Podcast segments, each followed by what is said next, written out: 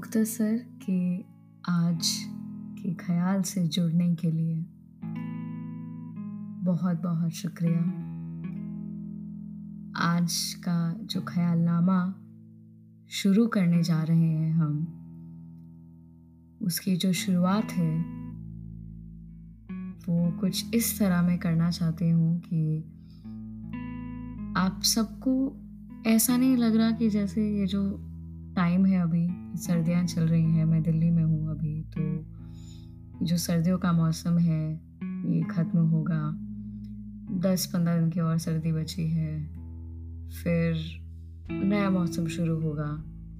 तो मौसम के साथ मुझे लगता है हमारी पर्सनालिटी हमारे मूड्स काफ़ी कनेक्टेड रहते हैं।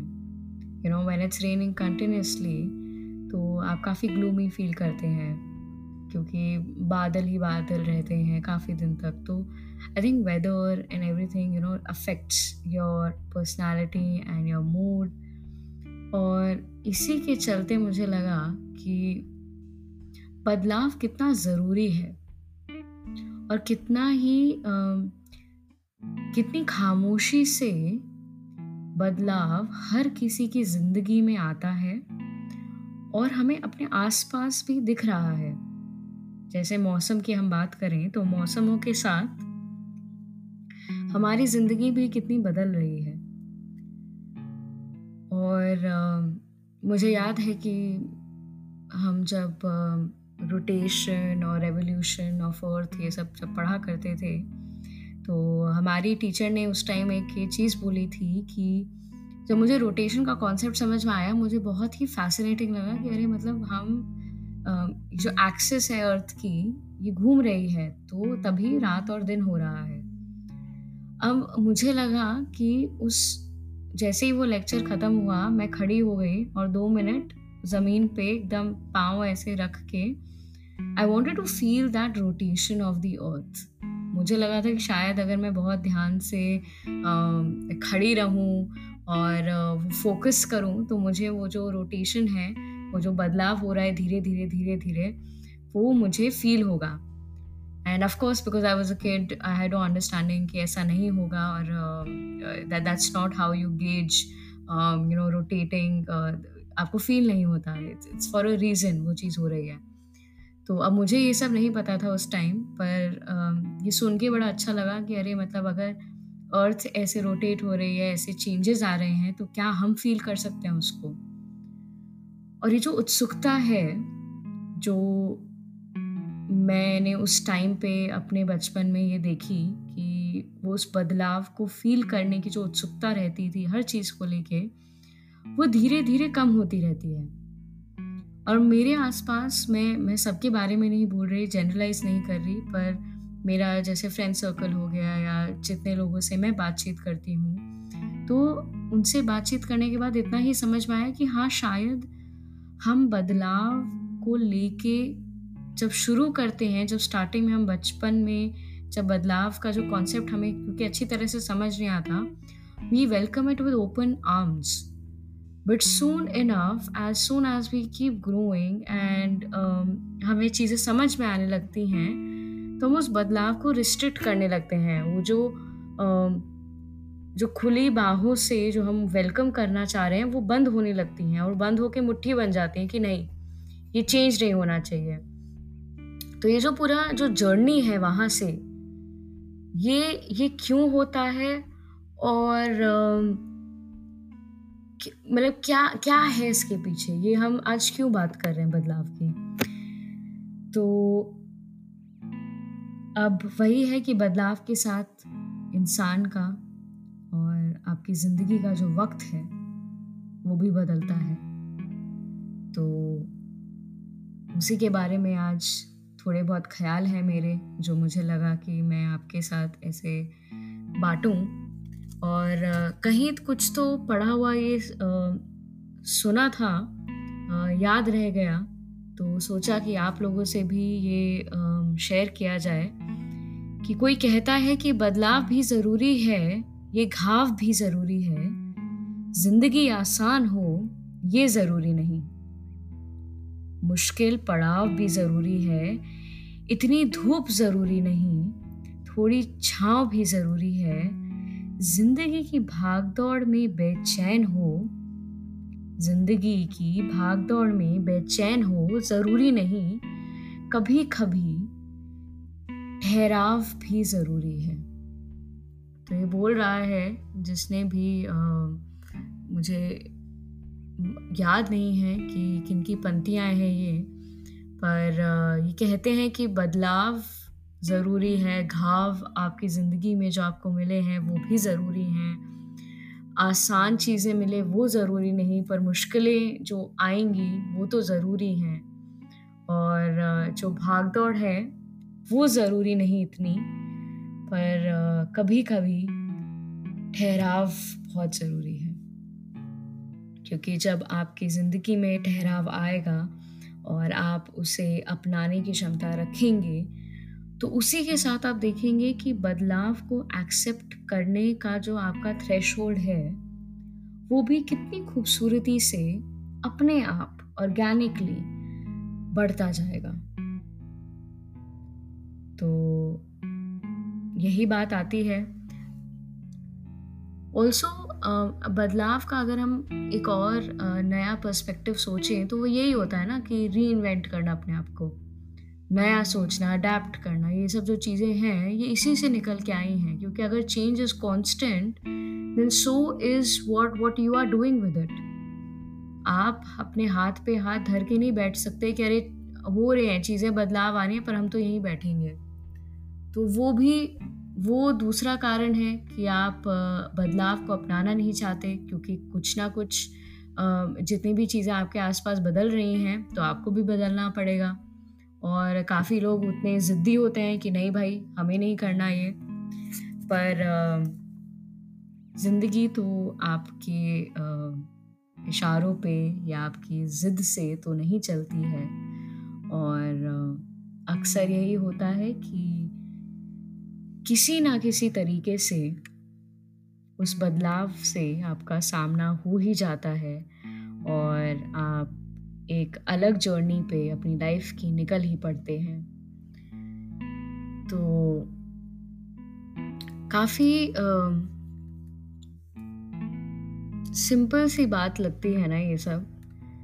जब भी आप मेरी बातें सुनते होंगे या फिर इन चीज़ों पे अमल भी करते होंगे तो लगता होगा कि हाँ मतलब ये तो ये तो सुना हुआ है, ये तो पता है यही तो होता है।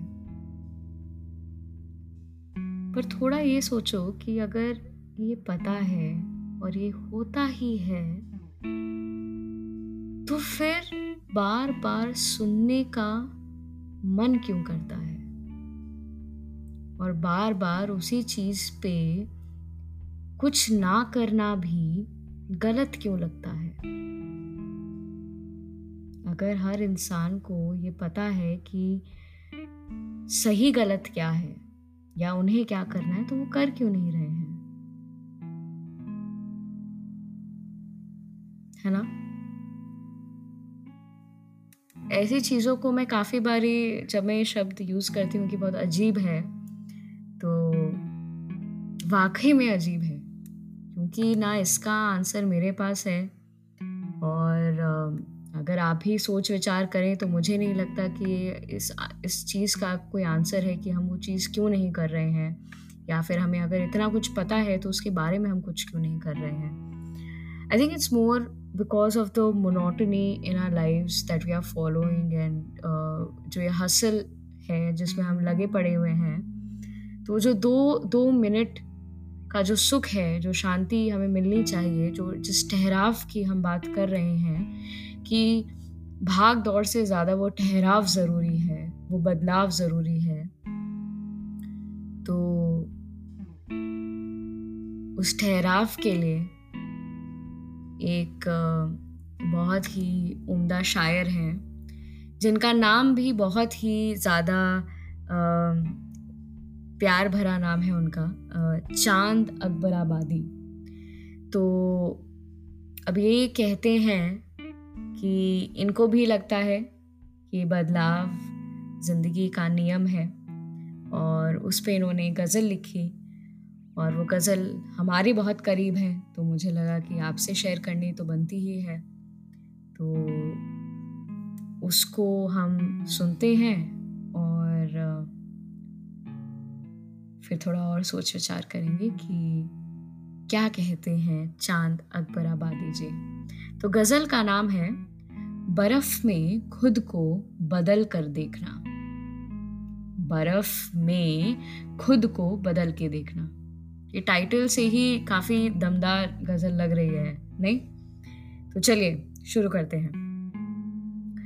बर्फ़ में खुद को बदल कर देखना फिर किसी सूरज पे चल कर देखना। फेंक दो सर से ये चादर साए की, धूप फिर चेहरे पे मल कर देखना। दर्द फूलों का समझने के लिए कांटे हाथों से मसल कर देखना।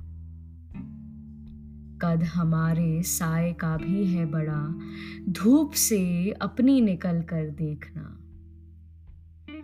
जंग कर लेना सभी असबाब से। असबाब मतलब आपके जो स्ट्रगल्स हैं इंटरनल जो थॉट्स हैं आपके जो वर्ल्डली जो आप थॉट्स रखते हैं तो जंग कर लेना सभी असबाब से अपने रब से। फिर मचल कर देखना। अहमियत क्या है तेरे किरदार की?